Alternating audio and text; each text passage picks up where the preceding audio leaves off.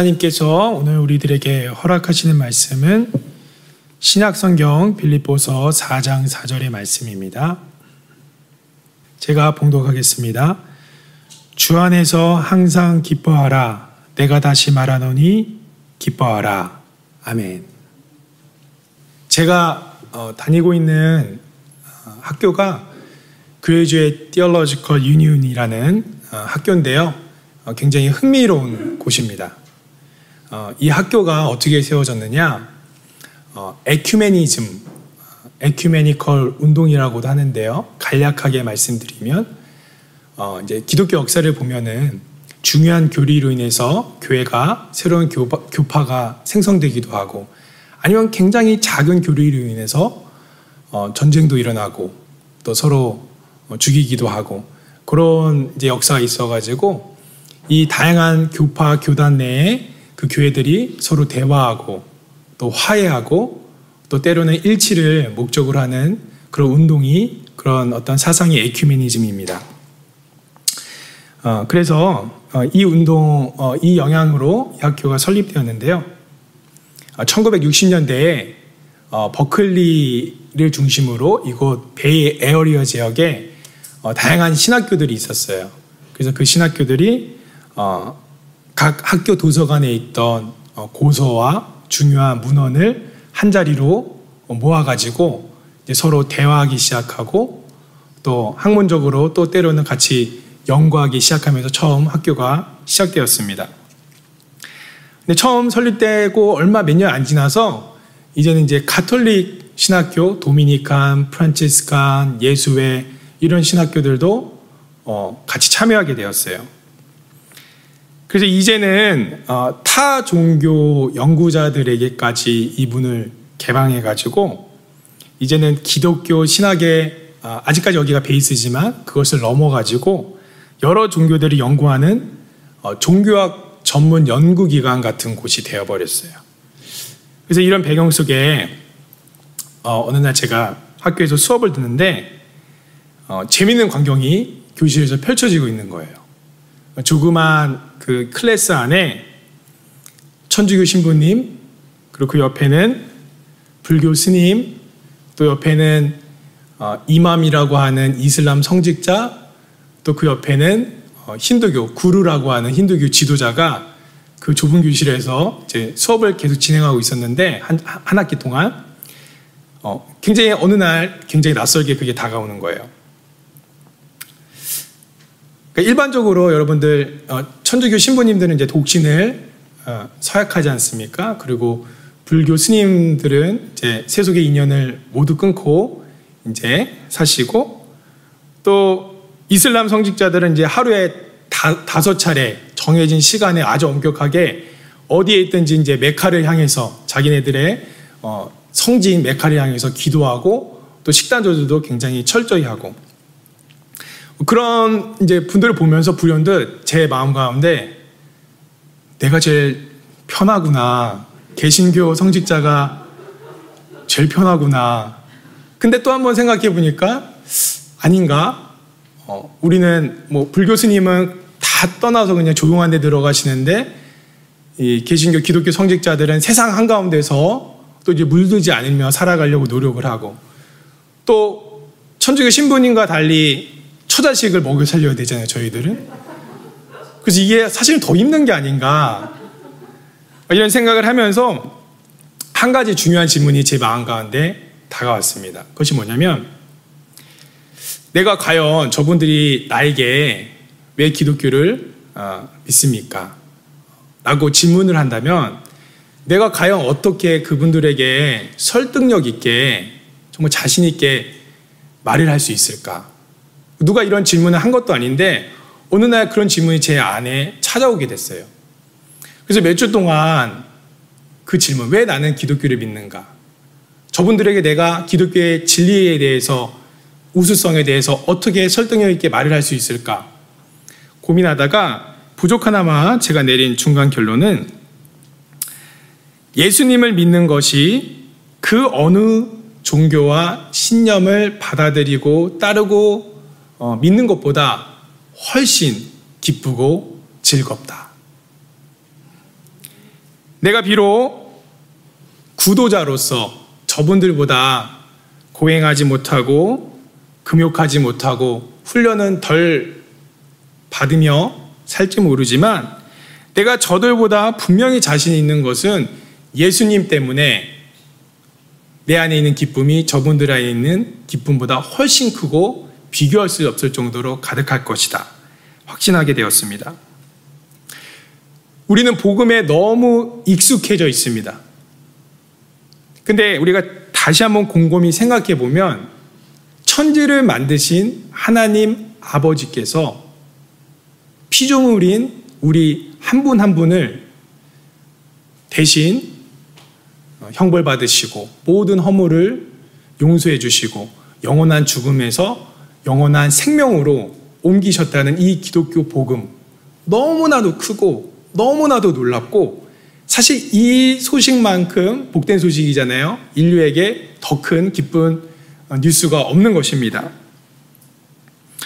요새 새로운 변이 바이러스다, 또 인플레이션이다, 또 일자리 부족이다, 여러 가지 고민과 걱정이 우리에게 찾아오고 또, 또 뭔가 마음이 지치기 쉬운 그런 시기인데요. 이 시간 그럼에도 불구하고 우리 그리스도인들이 기뻐할 수 있는 이유, 또 우리가 기뻐해야 하는 이유에 대해서 잠시 나누도록 하겠습니다. 첫 번째, 하나님께서 우리에게 주신 말씀, 참 기쁨은 환경에서 주어지는 것이 아니라 예수님으로부터 주어진다.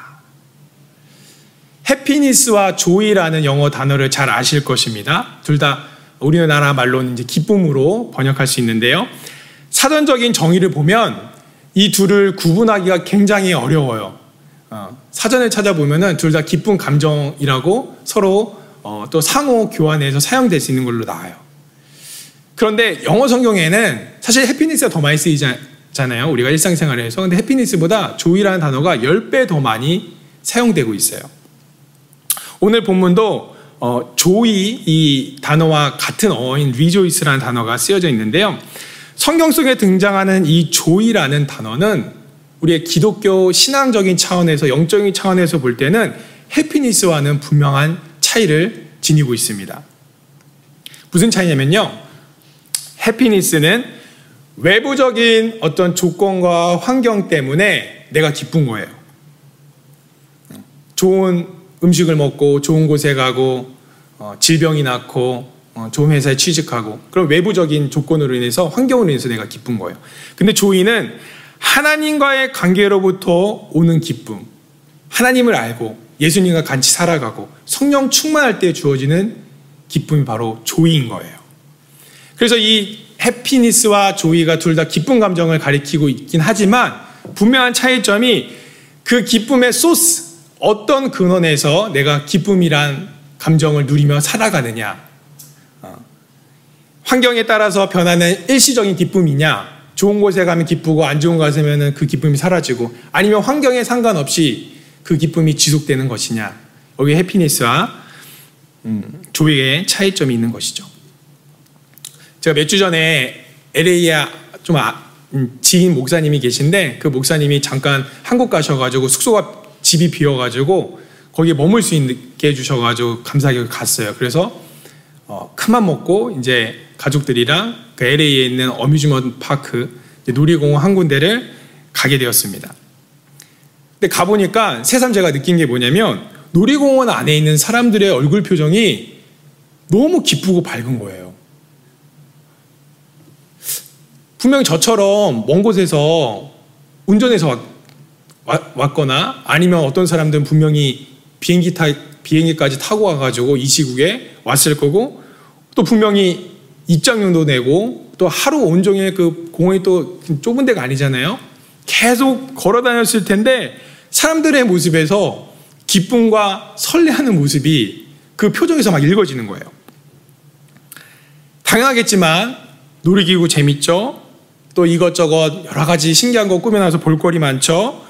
또 사랑하는 사람들이랑 함께 모처럼 여유 있는 시간 가지니까 어찌 보면 자연스럽게 행복하고 기쁜 것이 맞을 거예요. 그래서 사실 환경과 조건이 가져다 주는 우리가 기쁨과 즐거움을 추구하고자 한다면 사실 교회에 나가는 것이 아니라 어, 놀이공원 가고 좋은 호텔 가고 휴양지 가는 것이 현명한 선택일 것입니다. 그렇다면 왜 우리는 교회에 나오는가? 그것은 세상 어디에서도 누릴 수 없는 기쁨을 우리가 이곳에서 이 신앙에서 어, 누리기 때문에 우리가 교회에 나오는 것입니다. 분명히 여러분들 사업이 자리 잡히고 성공하고 좋은 집을 구하고 또 질병이 치유되고 또 자녀들이 잘 순탄하게 성공적인 자녀 교육이 이루어지고 또 주변에 아주 좋은 친밀한 인간관계가 내 주변에 가득하다면 그 안에서 기쁨이 옵니다. 그것을 부인하실 분은 없을 거예요. 그런데 중요한 것은 이러한 외부적인 조건과 환경과 성공으로부터 주어지는 기쁨만을 가지고 내가 살아가느냐, 아니면 내 안에 계신 예수님으로 인해서 현재의 상황과 조건에 상관없이, 아니, 때로는 굉장히 힘들고 버거운 상황일지라고, 일지라도 예수님 때문에 내면 가운데 흘러나오는 또 다른 차원의 기쁨을 내가 누리고 어, 만끽하고 살아가느냐? 사실 이 질문은 우리의 영적인 상태와 우리의 신앙의 현주소를 다시 되돌아볼 수 있는 굉장히 중요한 질문이자 문제입니다. 어, 우리가 잘 아는 언더우드 선교사님 잘 아실 거예요. 그리고 이분의 어, 아버지와 또 형이 언더우드 Typewriter Company. 그래서 이제 아주 성공한 타자기 회사 그 당시에 어, 큰 부를 축적한 기업을 운영했다는 사실 잘 아실 것입니다. 그래서 이 기업이 한국에서 어, 활동하던 어, 호레이스 언더우드 선교사님 그 동생에게 많은 재정적인 지원을 해서 연세대학교도 짓고 세브란스 병원도 짓고 뭐 성서공회도 만들고 그랬던 거 잘 아실 것입니다. 한 가지 더 인상 깊은 스토리가 있는데요. 이 언더우드 선교사가 한국에 이제 온 지 15년이 지났을 때였어요. 한 1898년도에 어느 날 이 언더우드 선교사가 캐나다 출신 의료 선교사인 그리어슨이란 분이 있었어요. 이분이랑 이북의 함경도 지역에 이제 그 당시에는 말을 타고 선교 여행을 몇 달 동안 몇 주 동안 왔다 갔다 했거든요. 그래서 이제 선교 전도 여행을 떠나서 어, 어느 날 이제 그 어느 뭐 시골 들판 이런 데서 두 분이 잠깐 쉬고 계셨던 거예요. 근데 그렇게 잠깐 쉬고 있을 때 언더우드 선교사가 주섬주섬 뭔가를 꺼내는 거예요. 자기 짐에서. 그러더니 그거를 이제 그리어슨 선교사에게 보여주는 거예요. 그것이 뭐였냐? 한 통의 편지였습니다. 근데 그 편지는 뉴욕에 머물고 그 회사를 운영하고 있던 존 언더우드 그 자신의 형으로부터 온 편지였어요. 그 편지를 이제 보여주면서 이제 그 안에 내용을 보여주는 거예요. 근데 그 편지 내용에 뭐라고 써져 있느냐? 어, 이런 게 써져 있었던 거예요. 이제 그만 충분하니까 한국에서 선교사 생활 이제 정리하고 어, 미국으로 건너와서 어, 이제 아버지와 나의 사업을 이제 도와라 같이 하자 이런 이제 제안이 에, 그 편지에 적혀 있었던 거예요. 근데 이것을 보여주고 난 다음에 언더드 선교사가 전혀 예상 밖의 행동을 하게 됩니다. 그 그리어 쓴 선교사 앞에서 이 편지를 갑자기 손으로 막 찢는 거예요. 막 찢으면서 그래서 이 그리어스 선교사가 이게 뭐한 짓인가 예상치 못한 행동에 눈이 동그랗게 떠졌을 거 아니에요? 그때 이제 언더우드 선교사가 이런 말을 합니다. 뉴욕에서 백만장자로 사는 것보다 한국에서 잃어버린 영혼을 구원하며 사는 선교사가 더 멋진 삶이 아닌가. 네. 여러분들 이게 한번 생각해 보세요. 여러분의 가족 중이나 아니면 먼 친척 중에서 어느 날 누군가가 아유 이제 그만 이민 생활 정리하세요. 예? 사실 서울에 그것도 강남에 줄 수 있는 작은 빌딩이 있습니다. 아파트 다 마련되어 있어요. 이제 그만 들어와서 아, 이제 소일거리 저랑 하면서 그냥 사업이나 하면서 그렇게 여생 같이 즐깁시다. 이 상상만 해도 되게 happiness가 샘솟잖아요. 그런데 언더우드 선교사가 죄송합니다. 그런 삶이 주는 기쁨도 물론 좋지만 이곳에서 미국에서 콩고에서 미얀마에서 아프가니스탄에서 하나님과 동행하며 하나님이 원하시는 일을 하면서 사는 것이 몇십 배, 몇백 배 즐겁습니다. 140년 전에 조선 땅은요, 그 선교사님들 일기나 그런 걸 보고서를 보면요, 굉장히 지금 뭐 다른 후진국과 비교하기도 어려울 정도로 굉장히 풍토병으로 자신들의 자녀들을 여러 명 있는 선교사들 너무 많이 나오고요, 가난하고 또 굉장히 큰 문화 차이, 지금과는 전혀 다른 세상이잖아요. 정말 신세계에 있는 곳이에요. 근데 이 언더우드 선교사 그 당시 선교사님들은 어, 그 가운데서도 기쁨을 누리고 기뻐하기 때문에 그곳에 있었던 거예요. 오늘 본문에 어, 바울도 어, 로마에 있는 어느 감옥에 붙잡혀 있는 상황입니다. 남부럽지 않은 엘리트의 삶에서 사회 질서를 어지럽히는 이단 사상을 퍼뜨리고 다닌다. 그런 제목으로 하루아침에 반체제 인사가 된 거예요. 그래서 중범죄가 됐는데 두려움과 이 공포가 가득한 상황이잖아요. 근데 이 사도 바울이 나는 진정으로 기쁩니다. 그리고 여러분들도 기뻐하며 사세요. 편지에서 여러 번 말을 하고 있는 거예요. 근데 이게 어떤 상황이랑 비슷하냐면요. 월세 천불짜리 사는 사람이 100만 불, 200만 불, 300만 불 사는 집을 소유한 사람에게 왜 그렇게 돈 걱정하며 사세요? 돈 걱정하지 말고 사세요. 이런 것과 비슷한 상황이에요. 언제 죽을지도 모르는 사람이 그런 최악의 환경에 있는 사람이 자유롭게 내다니고 있는 사람한테 빌립보 교인들에게 기뻐하며 사세요. 왜 이렇게 두려워하며 사세요? 기쁨으로 사세요. 이렇게 말을 하고 있는 거예요. 이게 어떻게 가능한 것일까? 바울이 거짓말을 하고 있는 것일까? 바울이 감옥에서도 기뻐할 수 있었던 이유는 그 안에 예수님을 모시고 살았기 때문입니다. 그 감옥에서 예수님을 모시고 살았어요. 나의 모든 추악한 허물을 덮어주시고 새로운 생명을 주신 예수님의 사랑과 그 은혜를 진심으로 정말 마음 가운데 진정으로 믿고 감격하며 그 예수님을 그 누구보다도 소중히 여기며 그 마음 가운데 주인으로 모시고 살았던 거예요. 그래서 그 환경이 어떠하여도 환경이 좋은 곳에 있든 환경이 나쁜 곳에 있든 그 내 안에 계신 예수님은 변하지 않기 때문에 어떤 환경에서도 기쁨을 누리며 살았던 것입니다. 그래서 사실 성도님들 기독교 신앙에서는 믿음이 굉장히 중요합니다. 그래서 정말 이것을 믿으면요, 기쁠 수밖에 없어요. 영원한 사망에서 영원한 생명으로 내가 옮겨졌는데 어떻게 이 땅에서의 삶이 하루하루 기쁘지 않을 수 있겠습니까? 성경에서는 성령이 우리에게 가져다 주는 아홉 가지 아, 열매를 아, 그 중에 하나가 기쁨, 조이라고 어, 표현하고 있습니다. 아, 예수님을 내 안에 모시고 살고 어, 내 삶이 성령님으로 충만해졌을 때 감옥과 박해 가운데서도 기쁨을 누렸던 그 바울의 기쁨, 어, 가난과 풍토병과 정말 너무나도 어려운 환경 속에서도 기쁨을 누렸던 그 언더우드 선교사의 기쁨을 우리가 누릴 줄 믿습니다. 그런 기쁨을 누리며 사는 여러분들 다 되시길 축복합니다. 둘째, 기뻐하는 것은 우리를 향한 하나님의 뜻이다. 오늘 본문 말씀에서 바울은 명령형을 쓰고 있습니다. 그것도 두 번이나 말을 하죠. 주 안에서 항상 기뻐하라. 내가 다시 말하노니 기뻐하라. 두 번이나 말을 하고 있어요.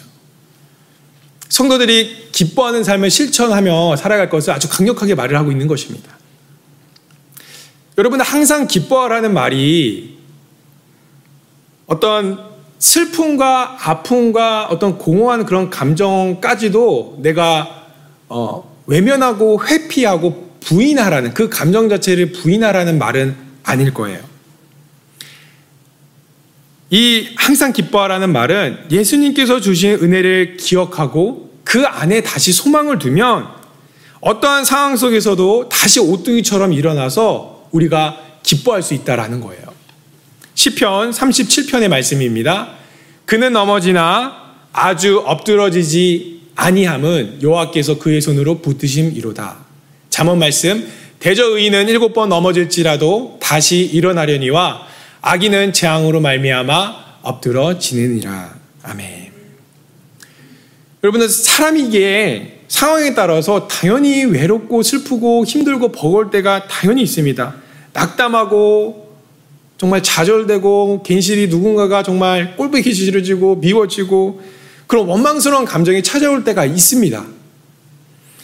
그런데 이러한 환경과 감정들이 나에게 슬그머니 찾아오는 것은 우리가 인간에게 막을 수는 없지만 중요한 것은 그런 부정적인 안 좋은 감정들이 내 마음 가운데 꽈리를 트고 뿌리를 내리고 자리를 잡게 하는 것은 우리가 막을 수 있다는 것입니다. 그래서 이런 차원에서 봤을 때 사실 기뻐하고 감사하는 것은 어, 우리가 많이 알다시피 선택의 문제일 수가 있습니다. 올해 2021년도는 우리 9.11 테러가 일어난 지 이제 20주년이 되는 해였죠. 그래서 미디어에서 이와 관련해서 많은 이제 기사를 어, 쏟아냈었습니다. 어, 그중 그동안 잘 안 알려진 일화를 제가 접하게 됐는데요. 그게 되게 인상 깊게 다가왔습니다. 어, 우리 성도님들 아시겠지만 9.11 테러 때 납치된 민간 비행기 대수가 총 몇 대였죠? 아시는 분 있나요? 두 대다. 세 대다. 네. 사실은 어, 네 대입니다. 어, 총 네 대가 어, 납치당했었는데 그중 두 대는 아시다시피 뉴욕에 있는 월드 트레이드 센터에 이제 부딪혀가지고 많은 인명 피해를 입혔고요. 또 한 대는 워싱턴 D.C.의 국방부 어, 펜타곤 충돌에서 많은 인명 피해를 입혔습니다. 그리고 남은 마지막 한 대가 Flight 93, 90 어, 유나이티드 항공 어, 그 비행기가 뉴욕에서 샌프란시스코 오는 비행기였어요. 근데 이 비행기는 이 알카에다 테러리스트들이 워싱턴 DC에 있는 이제 국회의사당 National Capitol을 사실 겨냥하고 그걸 하이잭한 거예요. 근데 그 비행기에 있던 승객들이 잘 안 알려 있지만 다시 이 사투를 벌여가지고 그 테러리스트랑 옥신각신한 끝에 다시 컨트롤을 하게 된 거예요. 그래서 어 이게 그 World Trade Center하고 펜타곤에 부딪힌 것처럼 그렇게 부딪히면 더 많은 인명 피해가 생기잖아요. 그래서 이분들이 그것을 옥신각신하면서 그들이 원하는 그 내셔널 캐피털이 떨어지지 않고 펜실바니아에 있는 어떤 한적한 야지에 그냥 어 자신들의 목숨을 못 구했지만 그 야지에 이제 추락해서 어더 많은 인명 피해를 최소화시킬 수 있었습니다. 그래서 이, 마지, 이 비행기의 마지막 탄 이 승객들의 이야기가 다큐멘터리 영화로도 제작되어 가지고 어, Flight 93이라는 영화로도 제작되었습니다. 그런데 이 마지막 비행기하고 연관된 또 다른 스토리가 있는데요. 어, 제가 그것을 좀 소개하려고 해요. 이 이분들 두 분의 공군 조종사들이 이 이야기의 주인공인데요. 이 두 분의 조종사가 당시에 9.11 테러가 일어날 당시 당일날 아침에 TV 화면을 통해서 어, 민간 비행기들이 뉴욕 Trade Center에 충돌하고 막 무너지고 그리고 펜타곤에 부딪히고 이런 장면을 본 거예요. 너무 놀라고 있었는데 이들에게 또 들린 소식이 아직 한 대가 더 남았다는 거예요. 그래서 이 비행기들이 그냥 단순히 이제 비행기가 아니라 어찌 보면 적군의 미사일하고 포탄과도 같은 역할을 하고 있는 거잖아요. 그래서 이 두 분의 조종사들이 상부의 지시도 없이 자기네들이 어, 저 비행기를 타서 저 남자분 앞에 여자분 뒤에 타가지고 출발하게 됩니다. 근데 그 비행기 안에는 미사일이 실려 있지 않았어요. 그리고 비행기를 격추시킬 만한 어떠한 미사일도 있지 않았어요. 이분들이 왜 그럼 출발했느냐? 마치 일본의 가재감이 특공대처럼 이분들이 자신들은 희생시키더라도 이게 더 크게 하면 안 되니까 그 전투기로 자기네들이 공중에서 어, 격추시켜서 없애버리려고 이분들이 그렇게 출발했던 거예요. 근데 제가 좀 전에 말씀드렸다시피 그 비행기 그 Flight 93호 안에 있는 그 승객들이 다시 컨트롤 했잖아요. 그래서 이분들이 그렇게 부딪힐 일은 없었어요. 그래서 이제 이 사건은 마무리됐는데 그래서 이 CBS에서 이분들을 인터뷰를 하는데 이 인터뷰 말미에 이제 저분들에게 질문을 하는 거예요. 여러분들에게 9.11은 어떤 의미가 있습니까? 어, 떤 트라우마는, 트라우마는 없습니까? 이랬는데 이 여성분이 뭐라고 말을 하냐면 제가 굉장히 인상 깊게 봤습니다. 뭐라 그러냐면 저는 9.11 테러를 생각할 때 여러, 여러 트라우마나 공포스러운 감정에 빠지기보다는 희망을 가지고 극복하였습니다. 그래서 어떤 면에서는 우리의 일상을 다시금 정상적으로 살아가는 것이 테러리스트들에게 당신들의 악한 계략이 결코 승리하지 못하였음을 생생하게 증거하는 가장 강력한 방법이라고 생각합니다. 너무 멋지지 않습니까? 그러니까 이게 공포와 두려움 마음과 안 좋은 감정에서 살아가는 것이 아니라 그렇게 살아가는 것은 그 테러리스트들이 원한다는 거예요. 그럴수록 내가 일생의 삶을 때로는 무섭고 힘들고 버겁지만 기쁨 가운데 당당하게 살아가는 것이 그 테러리스트들에게 너희들의 그 악한 계략은 결코 성공할 수 없어. 성공하지 못했어. 라고 말하는 가장 강력한 복수를 하는 거예요. 저는 이분의 말씀에서 영적인 교훈을 얻었습니다. 악한 영들은 우리를 침체시키고 무기력하게 만들고 자꾸만 지난 날을 돌아보면서 후회하게 하고 누군가를 원망하게 하고 슬퍼하게 하고 그런 부정적인 감정에 우리가 그렇게 빠지게끔 너무 원하는 거예요. 근데 우리가 그런 삶을 살면 누구만 좋은 꼴이 되게 하느냐? 사탄 마귀만 좋아하는 삶을 살게 되는 것입니다. 어느 분이 이런 이야기를 하는 걸 제가 들었는데 참 맞다라는 생각을 했어요.